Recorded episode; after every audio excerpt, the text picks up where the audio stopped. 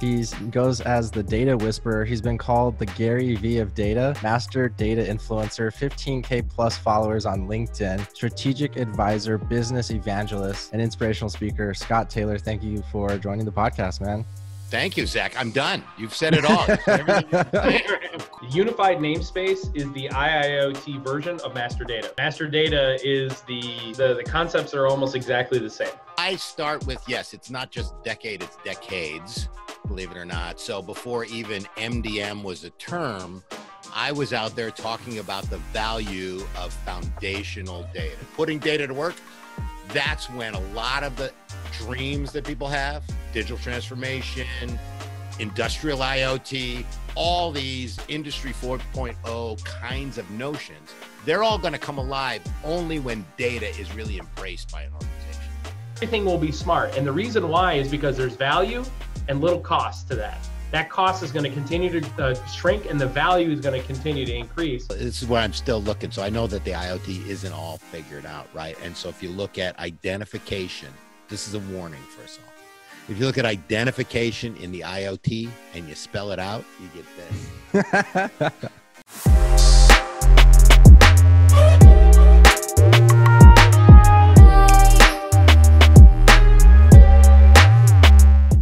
okay. Is okay. I thought it would be Perfect, man. I love it. Yeah. Yeah, I thought it was a little more fun with you guys. You should see what I have to do. I love the uh all the uh Chotskys and Oh, that's crazy back there. I got all kinds of stuff. It's in reminds me of uh, Gary V's office. Yeah, okay. I've been called once, only once, the Gary V of data, but I'll take it. I will take the once. Not by him. So uh but I've been I've been framing called okay the, uh, I've been called the Casey Neistat of of industry. Oh, okay. Oh, okay, so let me just intro. Are you are you guys ready? Let me give me a sec here. I think I got I, I can barely hear you. Um let me try some other speakers. You want to talk now? Can you hear me now? Yeah, that's better. Is that Good. does that interfere at all with you guys or No, we're good. You got it in, Walker? Yeah, I'm going to switch uh, microphones to my AirPods. Hold on. Okay, sweet.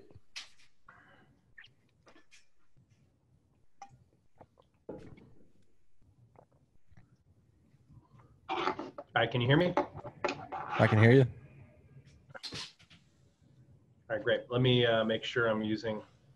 Just let me know which mic sounds better, right? my truth hat okay? Is it th- this one sound better? Um, that one sounds more like a phone call. The other one sounded better. All right, so this one sounds better. Yeah. Excellent. All right, we'll use so we'll use that mic and I'll keep these AirPods in. And I sound okay? All my All right. whatever you need from me is good. Sound good? Oh, you All right. you sound awesome. Oh, good. All right, Zach hold on. sounds terri- Zach sounds terrific. Well, he should. As He's always. got the best equipment despite some of his advice. But he's ready for that. Okay. The point was when you're ready, that's when you should get it, not first. I All right. Well, let me like your, let me uh, give. Oh yeah, yeah, go ahead. You're gonna say his uh, his background looks pretty sick, huh? yeah, I did. I dig the uh, shop, Scott. That you looks like awesome. that back there? I That's do. I like that's that actually the work side. Over there is like more like the tool side, fixing things. So this Nice. is my combination office and studio. This is where I make money. This is where I fix stuff over there. So it's Nice. All right. Well, let me give uh, Scott a proper introduction. Scott uh, Scott Taylor, thank you guys. Uh, thank you so much for joining the Intellic podcast. Uh, he goes as the data whisperer. He's been called the Gary V of data, master data influencer, 15k plus followers on LinkedIn, strategic advisor, business evangelist, data brand builder, master data storyteller, and inspirational speaker. Scott Taylor, thank you for joining the podcast, man. thank you, Zach. I'm done. You've said it all. Everything you can say. I'm quitting while I'm ahead here. That was beautiful. Right. Well, well, well done, Zach. So I just I just read that off his LinkedIn profile, which we will link down below. But anyways, I wanted to. Um, I think anyone who doesn't know what master data is, what they should probably do is just stop. I'll link one of your what is master data videos in the description below, so then they kind of have a detailed understanding of or basic understanding of what master data is and how it can kind of relate to what our message is at Intellic with unified namespace, IIoT, digital transformation. It's very closely related. And so I'm really excited about this podcast and that we could all do it together. So There's Yeah, so all uni- kinds unified- of uh, overlap. Oh, sorry, Walker. Go ahead. No, no, you- you're you're unified. I I just want to. Unified namespace is the IIoT version of master data. Master data is the is the their their their concept the, the concepts are almost exactly the same. You know that the single source of truth. You know, master. We called it master data. We actually we still do call it master data, but the Good. the term the term master data came from that that original concept that we would have a single source of truth for all of our enterprise data. That- well, Scott actually wrote the Wikipedia entry for master data. So he really has, you know, taken the term to market. And, it, and it's been untouched for eight years, so don't you guys mess with it, okay? It's fine. Okay.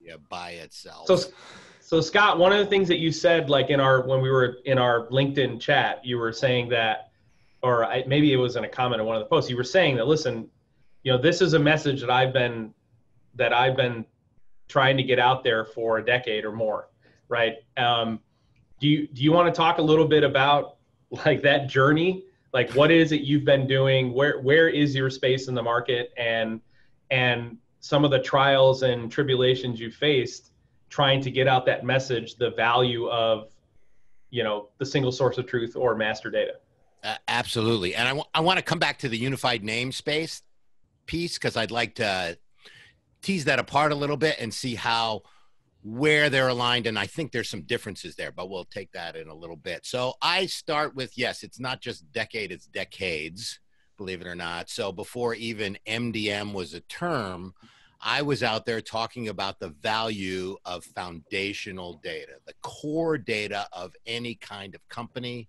or enterprise. I'm very fond of positioning it as it is the most important data. So master data is the most important data any organization has. And the logic goes, it's about the things, the nouns of a business. So if you think about customers, vendors, partners, prospects, products, services, things in the IIoT, the last T is things, right? So all those things, the tracking of those, the coding of them, the basic content and data about all of that stuff, that's master data for an organization.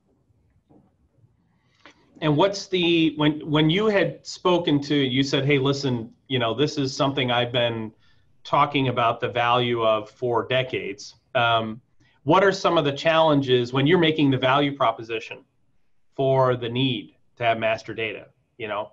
Um, what are what what is the value proposition? And then conversely what are the objections to investing in um, in tools that allow you to manage your master data Sure, a great question. And, and that kind of takes me to the journey part too. You did ask me, okay, what about the journey? I started off in the data business at a company that's now part of Nielsen.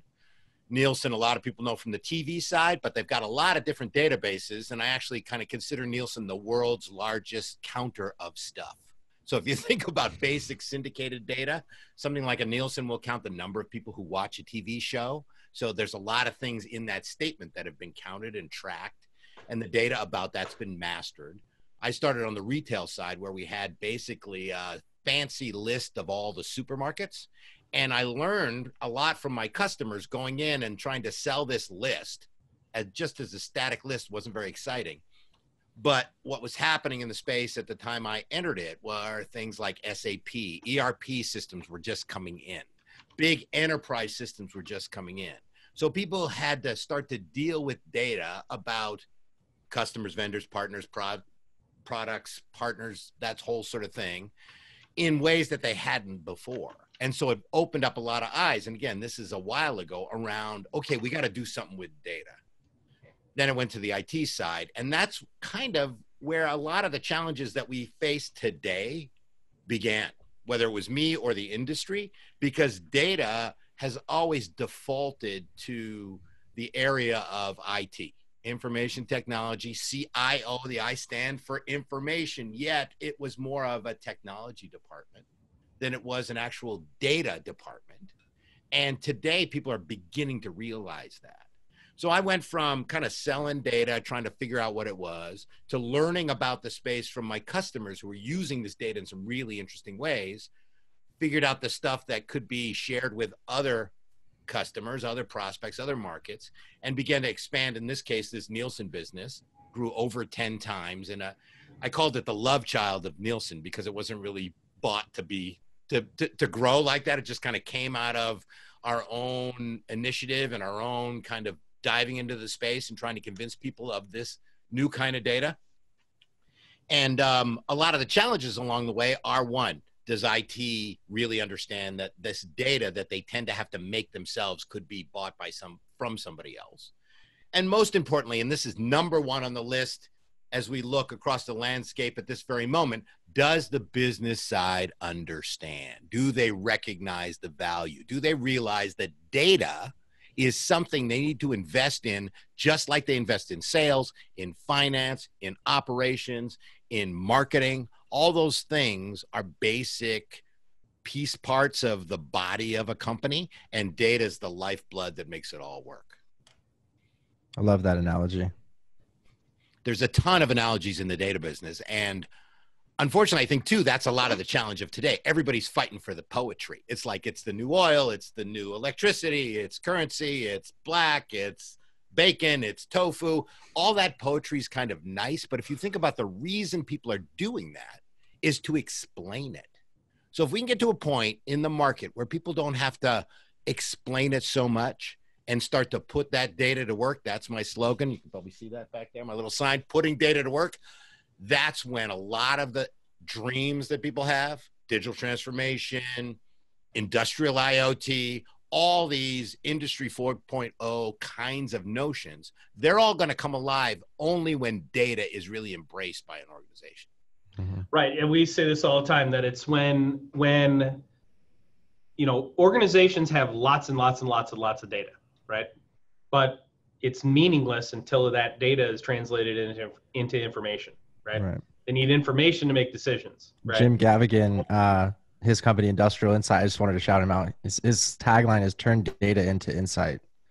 Sure, yeah, and you know, it's, yep. My, my part of my feeling on that too is though the data has value of itself. So I've always been a data guy, and one of my trials and tribulations is sort of like making sure people understand, especially when they sell software a lot, that data is the is the thing that makes it go. So I think about and to your point, Walker, yes, it has to be put into play. It has to be converted into some kind of uh, insight that will move business forward, that will help somebody make a decision, that will get something from here to there faster or create something nobody ever thought of before. But when we think about kind of teasing apart data versus information, I think of it as, again, analogies here a lot of people say, "Oh, I only want the information, but I don't care about the data." That's like saying, "I only want bread and I don't care about the flour." It has to be part of the conversation, right? right. Well, it, but and here, here's the other thing: flour has a lot more uses than just making bread, mm-hmm. right? And and da- and so does data.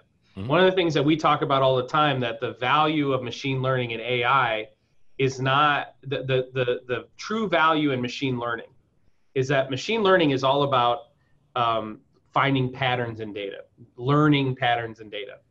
The, that, the true strength of machine learning is not in replacing human beings. It is in doing what human beings cannot do. Mm-hmm. That is, m- machine learning programs can see relationships in data that our naked eye can't see. So, you know, yet right now we use flour to make bread.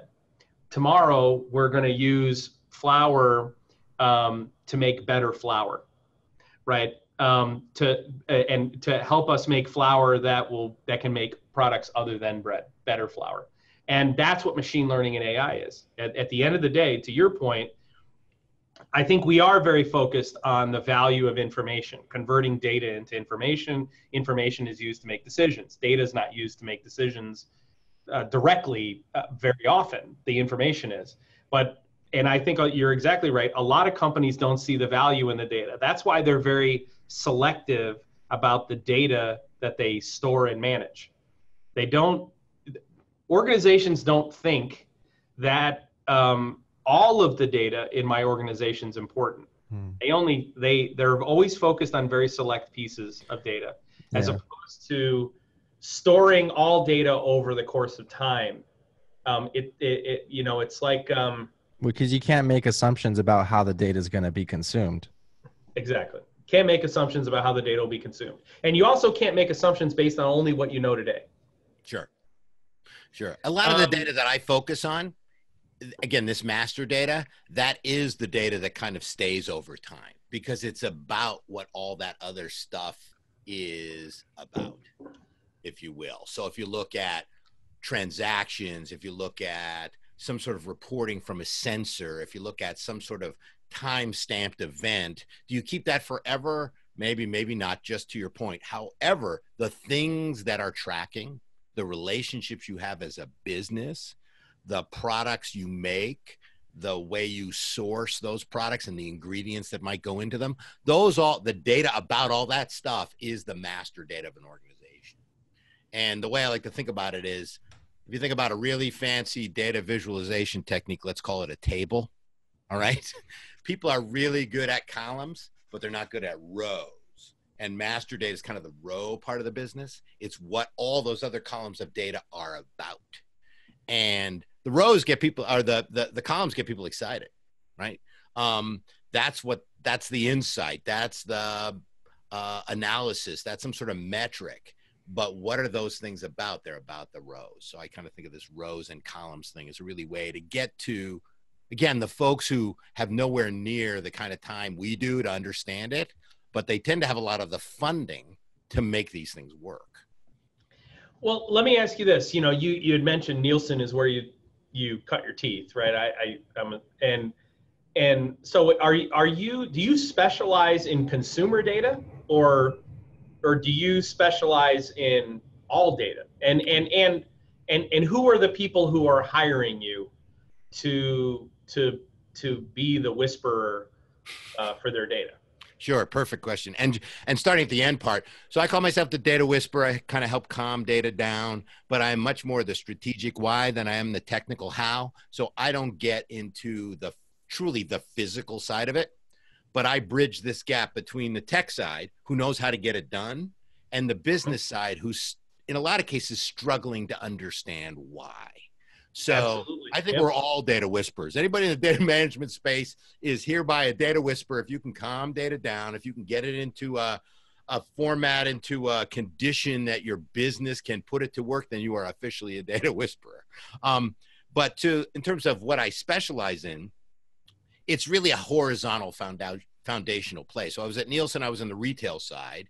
I then moved to an innovation group uh, picked by the CEO because I had this vision and this ability to see this foundational data, which was really kind of the nugget or the the the horizontal piece that held everything up, the the row, if you will, across all the columns. And I began to look at a bunch of other different data sources at Nielsen I looked at their ad tracking data, I looked at their consumer data, I looked at their TV tracking data, and saw a common theme that the structure of the stuff they were tracking was all pretty similar. And that was master data. So that foundational common data that is shared across all these different systems and processes and workflows.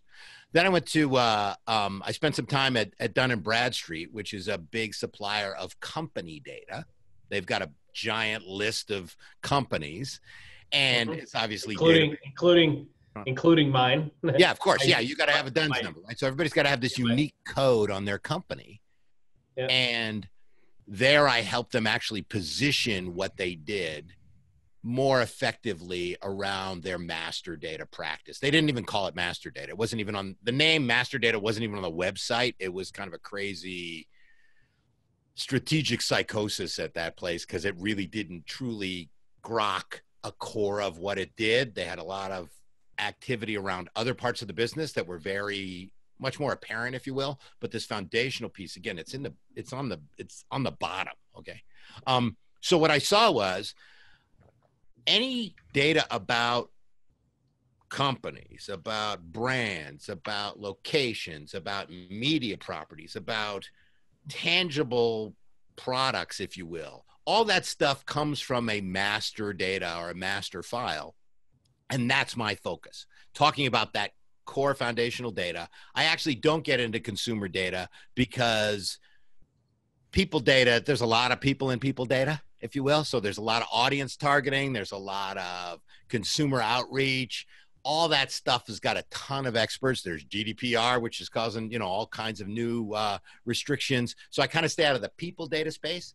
But people go to places, they buy products, they watch media, they consume items and services. Businesses sell to them. Businesses sell to those businesses who sell to those businesses, sell to those businesses. So all that stuff in the kind of business interaction space is fueled by this master data and that's my sweet spot that's the part that i that's my favorite kind of data again the most important data and i suggest to anybody out there their business doesn't run without it i have a question is master data unique to one enterprise or is master data master data across the universe? It, it, can be either. Now the the closer people to get to being at one data or sharing the same data the more efficient they can be.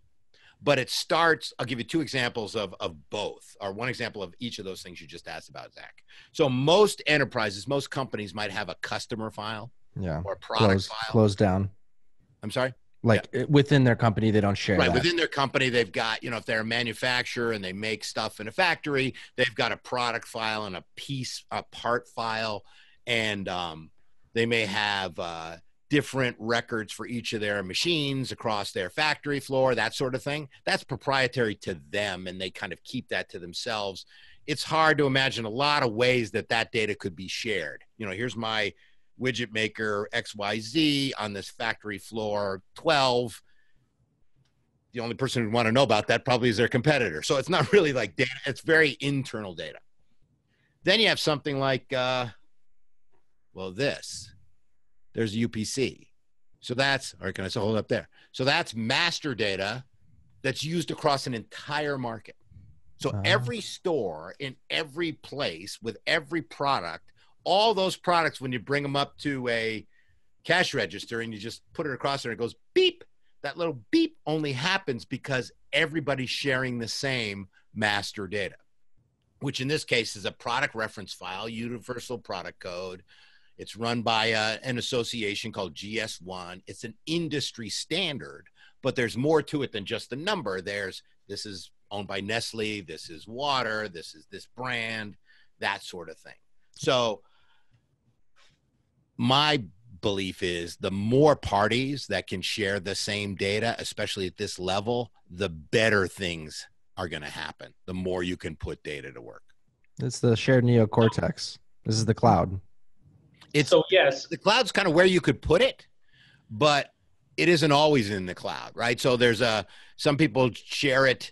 You know, the, the UPC's been around a lot longer than the cloud, if you will. Cloud just enables that ability right. I guess we never dreamed of. i'm talking i guess um well one i didn't know that about the upc i did not know that was universal across all products but more so like um you know this digital transformation is basically we're uploading all this information you know the cloud is just you know servers in a amazon warehouse but but really it's more like this tertiary layer of connectedness between humans. And it's it's not necessarily like the the actual um, neurons it's the links between those neurons and those connections that we can make and extract more efficiency and value as a society. Sure. And the, and the thoughts through those neurons right? The sparks whatever you want to call it continue with that poetry which is wonderful. That's the data. So cloud is kind of a place. It's got pipes. You can put content in there but something's got to go in there Right. So this is this is what I so this is what I would argue, right? Sure. Um, long term, I, I do not see a scenario where businesses are going to own their where they're going to actually own and store their own data long term. It's not going to happen, and here's why. Basic economics. Okay, um, software as a service is is becoming a predominant force in the market in manufacturing, if you purchase, let, let's say you you purchase your ERP system on a SaaS model, you're going to pay a that is I'm going to pay a monthly fee to a web service for my ERP, which is going to you know they're gonna they're gonna um, they're gonna they're gonna isolate my data from everyone else's data, but that data is still gonna be in the same data center. It's still gonna be managed by the same company, software company. So let's say I I purchase SAP B1 on the SaaS model, right? My data is in the same data center as every other organization who's on the same subscription model. Okay. I, I, I'll never be able to argue that I shouldn't spend $400 a month for SAP B1 um, over spending $250,000 a year on SAP. I'll never be able to make that argument. And, th- and those are real numbers, by the way. Right. So you're, you're Similar you're goes true with Slack or Salesforce or like some of those other. Of course. Why would I use Microsoft Teams uh, on-prem? So why would I use Microsoft te- Teams on-prem? That is, everyone has installed special software. We don't use the cloud-based Office 365 model. No one buys Microsoft Office off the shelf anymore. Everyone pays 10, 12, 15 dollars a month for Office 365, whether you're using business or whether you're using personal. And it's because it's pure, it's basic economics. Okay. Okay. So the i the idea that organizations who will stay in business, that is, these are people who are still operating, are going to be paying 10, 20, 30, and 40x simply for the the ability to hoard their own data privately is absurd. It, it just it, I don't believe long term. There's no example in in in in industrial history of that ever that reality ever playing out. Organizations who pay 10, 20, 30, 40x for anything go out of business. Okay. Sure. So basic economics is everyone's going to be using SaaS modeling. That means their data, all their data across whether you're using AVEVA Online, right? So whether we're using Wonderware Online, whether we're using SAP B1, whether we're using Amazon Web Services for our virtual machines, whether we're using Batchmaster or Epicor or any of the SaaS model, that data is finding its way up into the cloud. So I right now a lot of organizations still want that data that plant data in the plant because they see it as intellectual property and trade secrets and all that kind of stuff. In my experience, it really isn't. I mean, even the competitor doesn't know what to do with unless they've got the analyst who who's looking at the data with with the data. The competitor doesn't know what to do with it. They need they need the they need the analyst and the data in order for be able to convert that data into a competitive advantage against their competitor. So what I believe is going to happen long term is I do believe that in industry we're going to be operating from shared shared data. I I, I don't know when what that timeline looks like, but I, I, I it's going to happen initially in a limited capacity, but then it's going to move. It's going to go very wide, and we're going to see wide adoption of. You know what? All the objections I used to have of putting my what we see as proprietary data in the cloud, those are going to evaporate, especially as millennials come in, and millennials are the ones who are ultimately making the decisions. When the when the millennials make those strategic decisions, there there's not going to be a single millennial who objects. E- either there's not going to be a single millennial who is a lawyer, a general counsel for an organization who says that data's got to stay inside the business. There, they'll not a single one is going to object because their entire lives has been centered around putting everything up into the what did you call it the ne- the the neocortex or Shared, whatever shared neocortex, the tertiary yeah, the layer. shared neocortex. It's their so and so Scott. What I wanted to, and I'll I'll let you. I don't think we're disagreeing about anything. I think we're talking about two different things, actually. I was I was Yeah, gonna say I'm I'm excited talking about to hear where it- Scott on this. So my feeling But is, I, go ahead.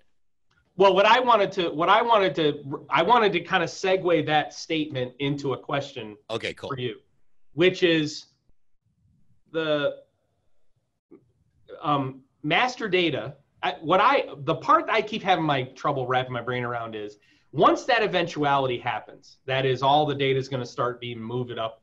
How do you reconcile all of these various master data models into a new master data layer? Like that's the whole thing. The the the thing that I continue to have trouble with is master data is not a thing; it's a concept. Well, it's not. It's a thing and a concept, right? How uh, there are so many master data models out there. You know, SAP's got a structure for master data, and then you have some flexibility on how you want to build out that master data, the ERP system. How is it we're going to reconcile all these various master data models into a unified master data model?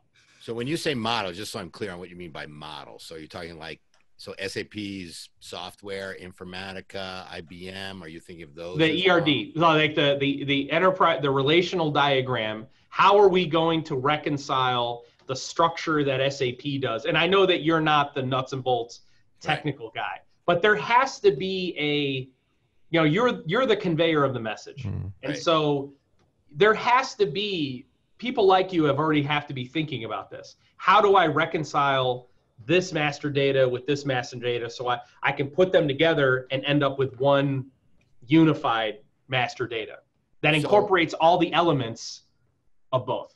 Yeah, people do that today when they do that within their own enterprise. So if we're thinking, okay, everybody at some point is all going to be on a single system and have the same data, I'd say that ain't going to happen.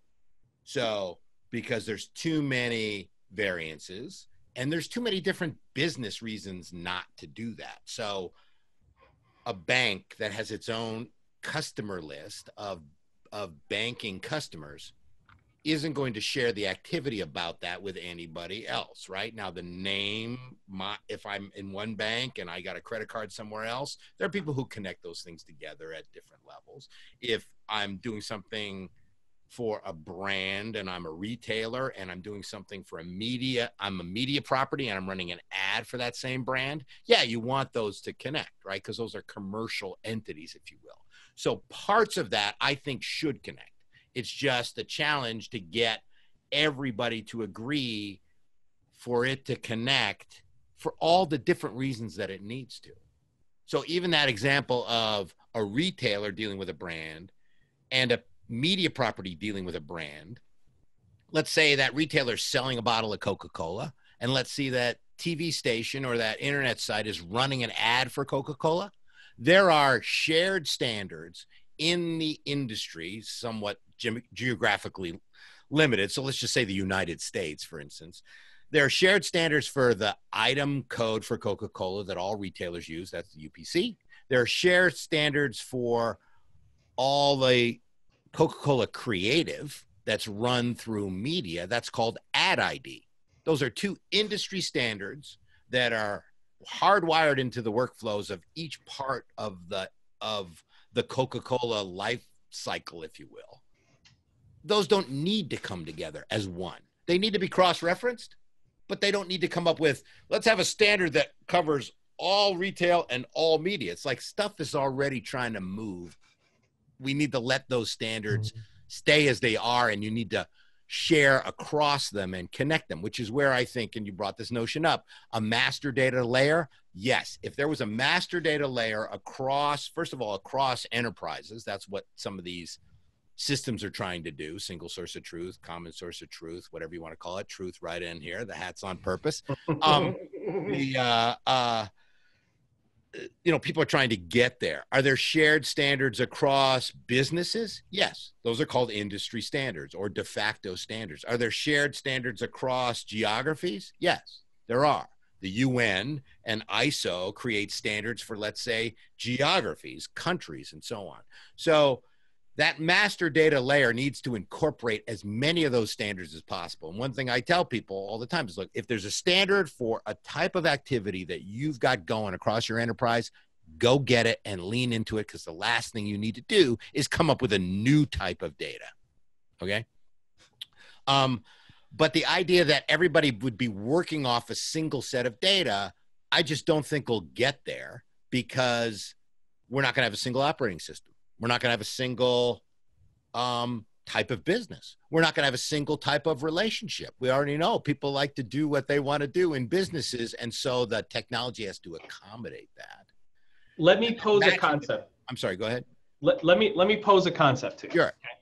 and then get and then I'd like your feedback from it. So yeah. did that make sense, dude? Did I cover that okay? Or you guys are not the totally totally right. makes sense. And so this question is the the natural the next step. Okay. Right. So we we have a CRM. We have our our um, customer relation management software, right?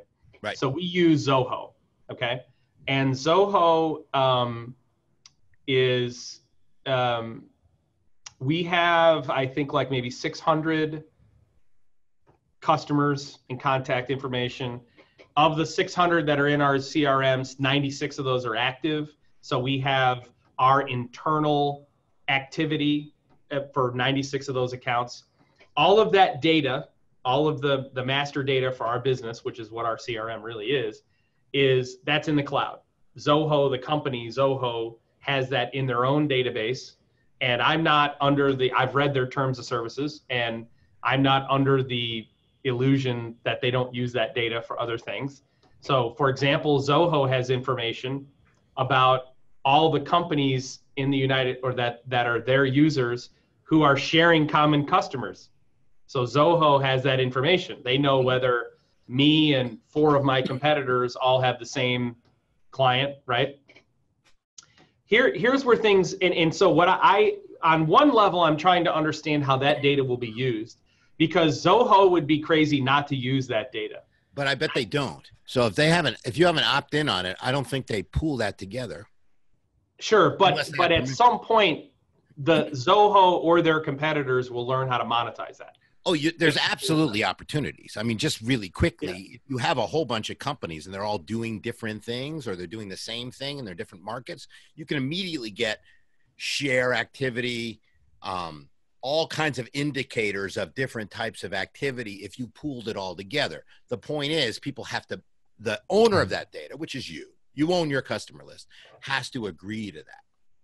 But that's what Nielsen does when they track products. They get data from all these different retailers, they pool it together. And so the manufacturer who works across all the retailers can then understand what's my market share that was way before any clouds came along, right? That was way before enterprise systems. They were actually doing that originally on paper. So the notion of that being able to be transformed electronically, stored in the cloud, accessible everywhere, that keeps going. That makes it more valuable, but the data itself remains remarkably the same. Right. I will say, uh, just as an interjection, um, I think kind of like what this topic is or a use case of this, it largely leads into like the blockchain kind of discussion, the shared public ledger.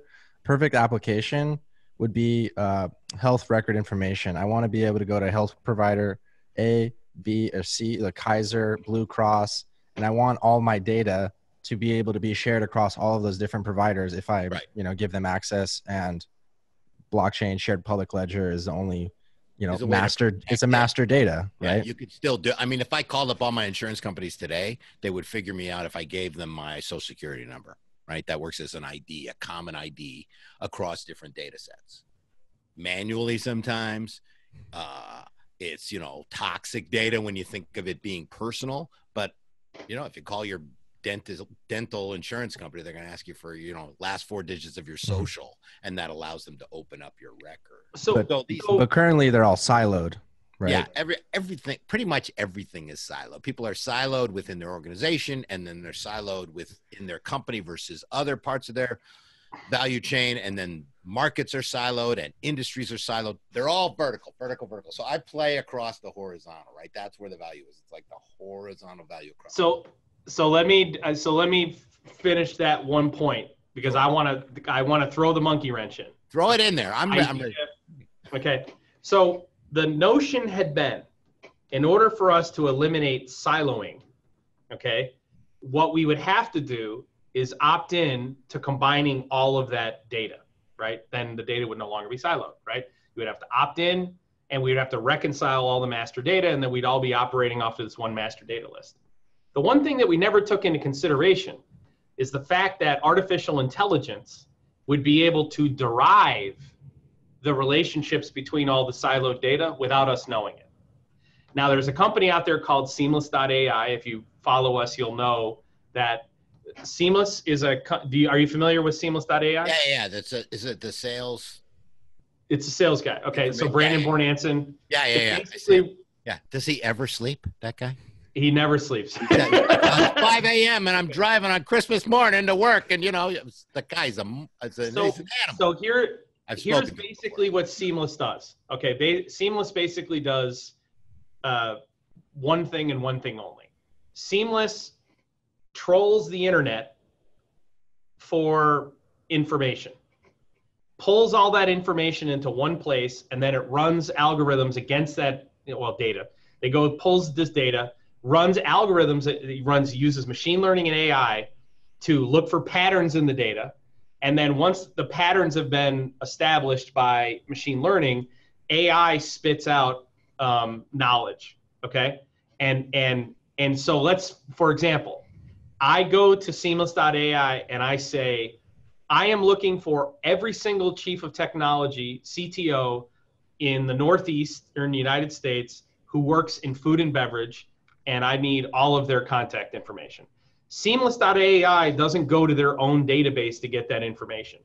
What Seamless does is Seamless goes and gets that, derives it from the internet and, and other mechanisms. Okay. Mm-hmm.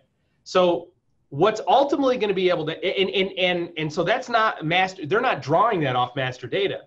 They are they're, creating- they're what they're doing actually is they're scraping master data from somebody else, and there's a lot Correct. in that business. There's a From ton of of- companies in that space, right? Tons of companies in that space who do that kind of thing, which is really valuable. But I come from a perspective of okay, it was master data somewhere. If you're looking for food and beverage, okay, it had to know that's the Coca-Cola company, that's Pepsi, that's Nestle, that's um, Starbucks. That existed somewhere. That AI and that machine needs to be taught. Starbucks is food and beverage, right? Food and beverage is a category, and you want it in the U.S. It needs to know the the the location, the geography, and you find a person and a company that's got an ID underneath it. All that structure, which actually I'm leading up into something that I that I promote a lot. This idea of the four C's, and to your other point about SAP and connecting all that stuff, for it to be master data, you need a code on it, a unique identifier. You need a company, some sort of parent-child relationship, a hierarchy. You need a category because you got to know what kind of thing it is, and you need just because they all start with C, you need country or some form of geography. And those sort of four horsemen there, I know where something is, I know what kind it is, I know who owns it, and I know it's unique. You put that on data, and Seamless is able to capitalize on somebody else's work doing that and doing some really cool stuff with it. But if that data wasn't structured the way it was, that machine would never find it. That's kind of my feeling. And there's other companies out there. Discover Org is out there with doing something similar, but they've got a couple hundred people also doing the editorial side because it's a people oriented business in a lot of ways. And you need folks to teach those machines, right? So machine learning starts off training data. That's how you start it, right? It doesn't learn from itself yet. You got to teach it. This is Coca Cola. This is a beverage. This person has this title whatever those things are, you got to feed it something. And it can get better, obviously, but it's got to start. It's not chicken or egg here, it's egg and omelet. You got to start with the egg. You got to start with the truth before you derive any meaning out of it, if you will. Well, doesn't it follow though?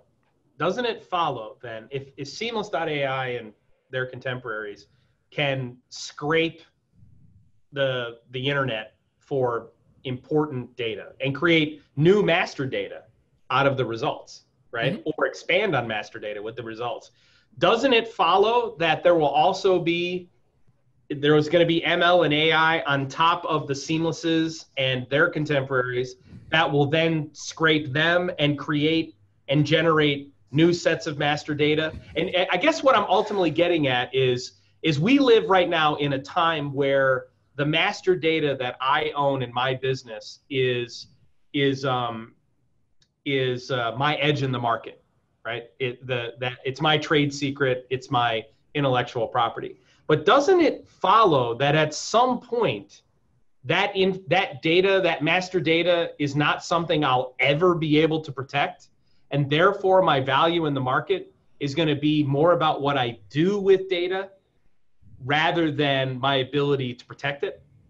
I mean, th- this is the thing that I constantly think about that at some point AI and machine learning is going to become so powerful that it's and and we're going to be so open that it's not possible to protect the data and that my value in the market is going to be solely based on what I do with it. This well, is it, interesting. It, should, it should always. So, you know, the, the master data, while it's the most important data, I don't think it's something that people need to protect as much because it's about the the columns are what's important, right? What you sold that customer, what you what that customer told you about you, right? Sentiment about that. Um, your sales territories, your margin on that product. Those are all very internal things, but the product, the customer, that part, that listing. Again, I, I explained to my family, it's just a big old fancy list. Yes, that should be shared as much as possible. That's what standards do. I have built my career on convincing enterprises to stop making their own master data as much as possible because where I get hired is from people who license this data. Nielsen, D&B consulted for a bunch of data companies to help them position this core data that they've got in a different way because the people they can sell it to people who are not in the data business. So yes, I agree with you completely Walker that at some point people have to start letting go of the need to have that master data. Again use a standard if you can. Use uh mm. there's a company open corporates. They're out there as a trust. They're not even a commercial company the way we think of a commercial company. They're owned by this trust and their mission is to open up corporate entity data that they feel folks in some cases like a D&B or some of these other providers have been around forever tracking companies basic company information, they think that that should be part of how business operates and it and they're out there collecting all this open data integrating it and providing it. They license it but they also feel like anybody should be able to look up anything whenever they want to and they're out there with a very different mission to try and do i think something that you've you've already touched on can you build a master data layer across a certain uh, domain if you will Sorry. Okay. okay, so I just want to say I really like this conversation and uh, it gets me really excited. We almost crossed the event horizon there for a second. I, so okay. we kind of pulled it back out of the, the depths of the black hole before anyone's mind exploded. But running out of running out of tape here. No, no, no. We we're good to keep going. Okay, so oh, this is great. Walking awesome. You talked about the four C's: the code, company, category, and country but really those four C's are part of a structure, which is one of the five columns of master data, which is value, structure, connectivity, coverage, and quality.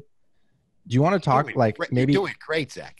you want to highlight maybe one of your like which one of those five stands out to you the most? The thing is, I mean, I, I did a lot of work. I appreciate your your your your you're finding those here. Yes, and the four C's are part of that structure, right? So I they are all equally important. You need to understand the data value. You need to have structure on it. It needs to be connectable to other systems. Walker, just as you're saying, the more things it can connect to, the better. I mean, again, I don't right. want to sound in any way that I'm thinking the world should not connect. It should connect as much as possible. Um, it's got to have coverage and it's got to have value. The thing that uh, or it's got to have quality. And the right. thing actually that stands out for me is i try to get people to not emphasize the quality part so much because it's the most emotional subjective thing out of those five and everybody starts with quality. So and quality can be again anybody's got an opinion on quality. Everybody doesn't have an opinion on does this cover my whole business? Or is it in this geography? Or do we have a standard structure for reporting off of this data? So those things tend to be a lot more objective. And so add quality later. So what stands out for me really is sort of quality, but for the opposite reason, right. which is, you know, I go and I try and counsel people on how they're going to sell this stuff in in their organization. Their CEO, there's not a CEO out there who thinks that they should have better data quality. That's not something that they're thinking about. They think people should right. taking care of that. And when you go up to them and you say, you know, we don't have good data quality, you sound just like I do. You sound like you're whining. It's like people have to. Uh, so for me, if I had a minute with a CEO and I'm trying to pitch him this thing, I wouldn't whine about data quality. I go, you know what? We don't have a common definition and a common structure for our customer data and you just wrote in the annual report that we want to be better partners with our customer base, that we want to have customer 360. That's what our head of marketing is talking about. And we don't have the data to back it up. Actually, we don't have the data structure to back it up. And that's what I want to work on, boss. That sounds different to me, more strategic, more long term, more foundational than our data quality sucks, right? I mean, just playing the extremes on purpose, but we got to change the conversation in the market is kind of part of my also tirade here. Because the words people use are important and i think a lot of the marketing in the space is just fluff and confusing. And right. we got to get back to those basic foundational things. Walker you were going to say something? Um well, what I was going to say, well, he actually an- he answered the question when he was talking about um, uh, what I was I was going to ask him. What is you know where is master data going? But he had already explained that prior to this answer. You know, you know that is. I actually think, in more formal sense, I think the whole sort of master meta reference data integration layer needs to change. The nature of it needs to change. It is built on mm. old data technology. I don't mean software, I mean data structures. It's built in very cumbersome ways. Some of the things you're talking about, Walker, about people being able to move this data around is really, really difficult.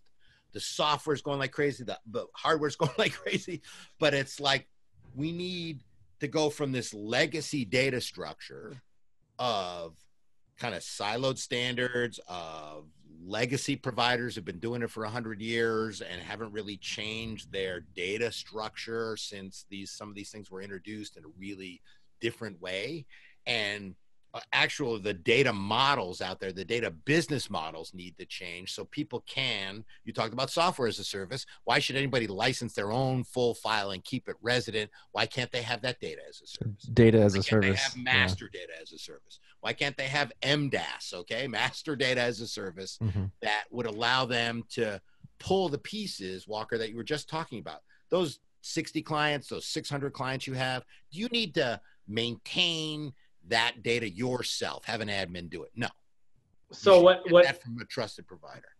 What I was getting at with the seamless.ai piece is I I have 96 clients that when we want to get information about a particular client, we go to Zoho for it. Okay. When I do, but the, the types of things that I would be interested in knowing are when we go to Seamless and we run a request for a certain cross section of I'm, I'm looking for chief technical officers or directors of technology in this vertical in this geographical area.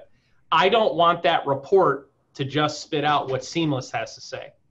I want that to be a combination of the data that i own and the data that i grab publicly.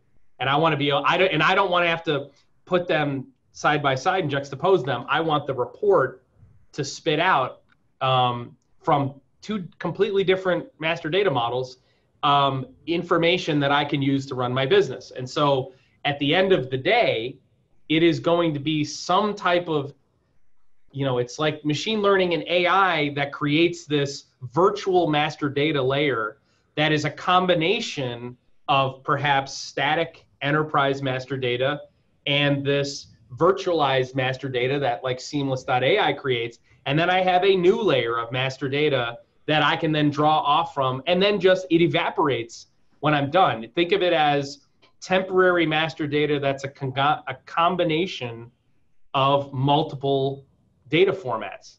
At the I end of like the day, talking more about a report or an insight than the actual master data itself. Well, but at the, all that is like great, cool. I hope they get it done. I'm more around just the idea that people are even talking about master data when they don't, or think that AI by itself solves everything, or think in a lot of cases we bought a tool that should solve the problem. And every tool demos really well because the data in the demo is perfect, right? So your Zoho, hey, it's a great little tool and I do this report and it's all perfect. Then you get it. You got to fill it with your stuff, right? So I hope it all gets better I, I it, it should get better as people share more, as the technology gets better. But it's also about things that people create, businesses create, and so that creation, the closer you can get to the actual creation of whatever thing you're you're you're you've got data on, the better, right? So if I create a new product, I can key it in. Somebody's got to key it in at some point. At some point, somebody's got to go, okay, this is a tangible thing and it has to get turned into data. The fewer times that gets done and the more places it gets shared, the better for everybody. And whatever they want to point at it, if machine learning can fix that, help that, cool. If AI does, great. But there's a lot of intricacy and kind of nuance in it. And this magic report you're talking about that's got, you know, your CRM data over here and a bunch of other cool stuff, there's got to be a match, right? Mm-hmm. Somebody's got to do a match. Some machine has to do a match. Is this John Smith? Is this John A. Smith? Is this Coca Cola? Is it the Coca Cola company? Is it Coke? right? You can teach a machine to know that Coca Cola and the Coca Cola company and Coke are the same thing. It's it's easier to teach it that than to have it figure it out. And those kind of integrations have been going on as long as people took two sets of data and tried to jam it into the same table, but it's got to happen at scale. Walker, maybe you could um, bookmark this thought, and this would make a great whiteboard video because I, I do want to understand more. But perhaps maybe we should bring it back to you were talking about the differences between IIoT, the unified namespace, and master yeah, data, and how those two play together. Here's my. Uh, so the unified. Oh, sorry. Yeah, the unified namespace. The fundamental difference between master data and unified namespace is that master data is generally managed by a single application. Um, the master data, the software layer that sits on top of the the database that contains all the master data. And whether that database is, you know, SQL, NoSQL, however it is, that's generally a single software layer. The it, well, it's not generally, it is. You don't have multiple applications managing that data model. Um, right, go ahead. You right? can. So within an enterprise, you can have 20 ERPs and they all think they've got the master data for that region, right? And then you try and pull it hmm. together. Mm. But on the flip side, you can have thousands of retailers and manufacturers working off the same data pool in terms of standard product data. So I feel like that the namespace is, if I take it literally, a space to put the names. Maybe that's too literal, but the name itself, the content itself, that is what I that's my world, just the content, not how it gets there, not how what system it's in, not even how it's accessed. It's the it's the idea that you got to have that good content. Otherwise, actually, all that other stuff doesn't matter. So in so your video, I watched I, IoT video, when you talked about okay, here's a sensor, here's a fa- here's a um, here's a widget maker, here's a machine. It's got an ID. Bingo, that ID, that's master data. Managing that ID is master data management sharing that ID it, across an ecosystem that's built around industrial Internet of Things, I feel like that's a namespace. Tell me where I'm getting this wrong because I'm got just it. learning this. But no, that, that makes sense. No, you you've got it. You've got it. The difference is is that all of the all of the nodes in the ecosystem. So that's software, that's people, that's uh, applications, that's sensors, that's um, hardware. All of those nodes are both producers and subscribers of data. Okay. And they all have a and they all have a place within the namespace to put their data. So master data cool. is yeah, is yeah, the data no, itself. Is the data itself? It's the content itself. It's like a li- If you were talking about a library that everybody brought their own books to to make it like you know legacy tangible here. it feels like I put my book over there. Anybody can read my book. It sits in the reference area, so nobody else can take it away. But I brought that book. You got the Dewey Decimal System. I put it in the book space, but the book itself, that's the content.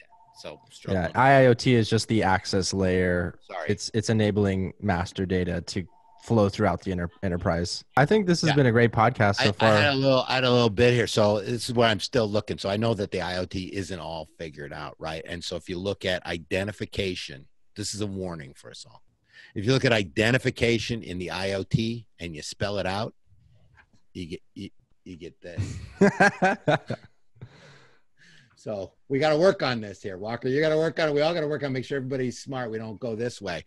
But in all seriousness, it's like the IoT, right? Everything has an ID, has a category, what kind of thing it is, has an owner who actually has multiple relationships, who owned it, who bought it, who serviced it, who's who's licensing the value it's creating, right? So if I have service as a service, torque as a service, wind as a service, all those kinds of things. I have a lot of multiple parties attached to that one ID with different relationships.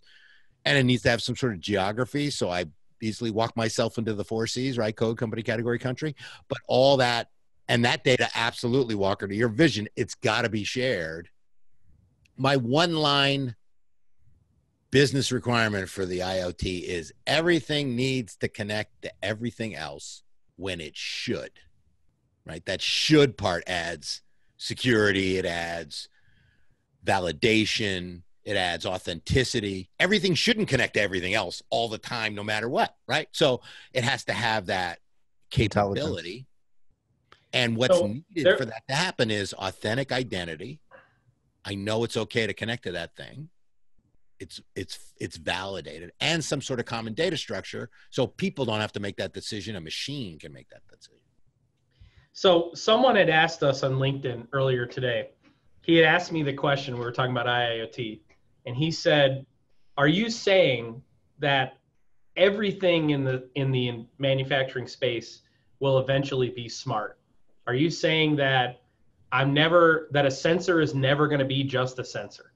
That was the question he asked, right? Okay. That just a dumb sensor that sends an electrical signal. And my answer is yes. You you will not have a sensor that is just a sensor. Everything in the manufacturing space is going to be smart. And and and anyone who and, and I and when I say everything, I mean everything. The the, the keyboard on your PC is going to be IIoT ready. We're going to be publishing every keystroke into the namespace. I mean, everything will be smart. And the reason why is because there's value and little cost to that. That cost is going to continue to grow and the uh, shrink, and the value is going to continue to increase. And so I say, listen, everything is going to be smart. And so when I look at when I look at the way that we currently capture data, all of the reasons why the biggest challenge in digital transformation is reconciliation of data. Sure, I- So- I, I would say that she- that that that's uh, yes. I'll give you a quick, absolutely, yes. It's it's it's it- it, it- things from happening.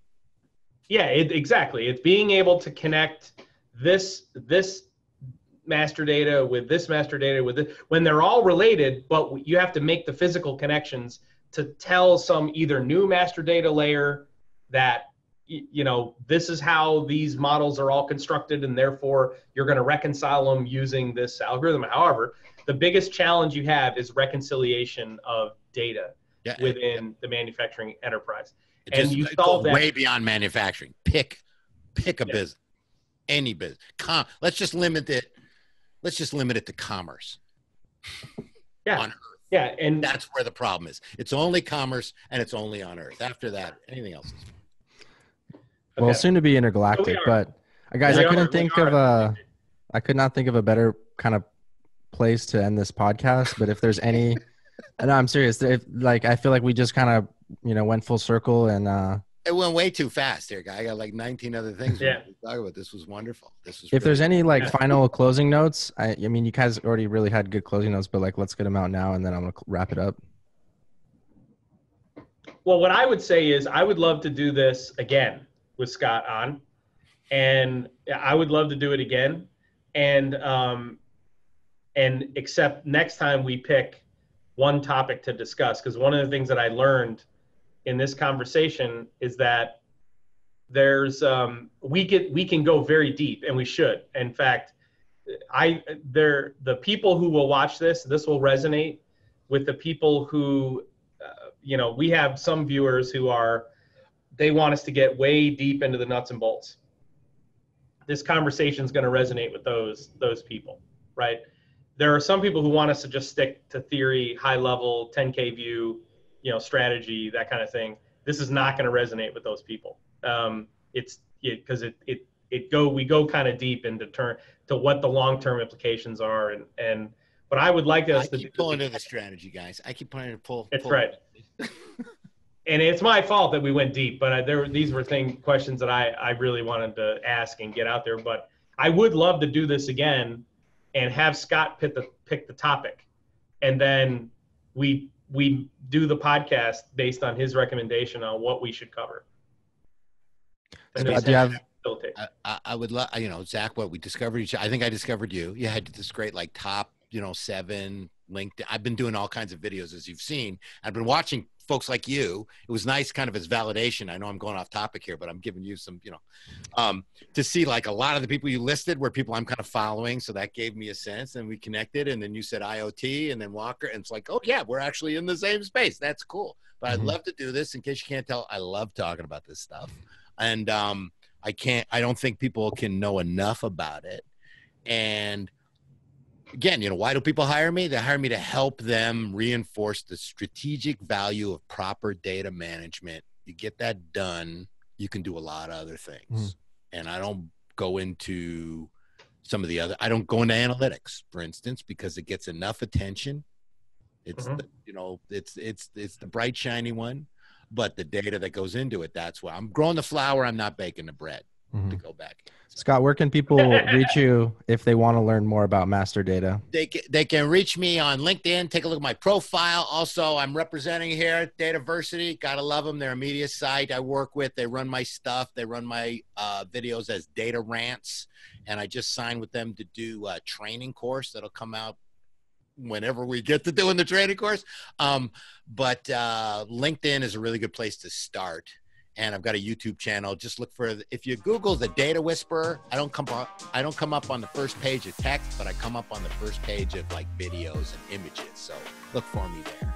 Awesome. We'll link it down below, guys. So, guys, go give Scott a follow if you guys are listening this far. You guys obviously gotten value out of this. And if you did, uh, we'd also appreciate a review on iTunes if you're listening to this as a podcast, or hit that thumbs up if you're listening on YouTube.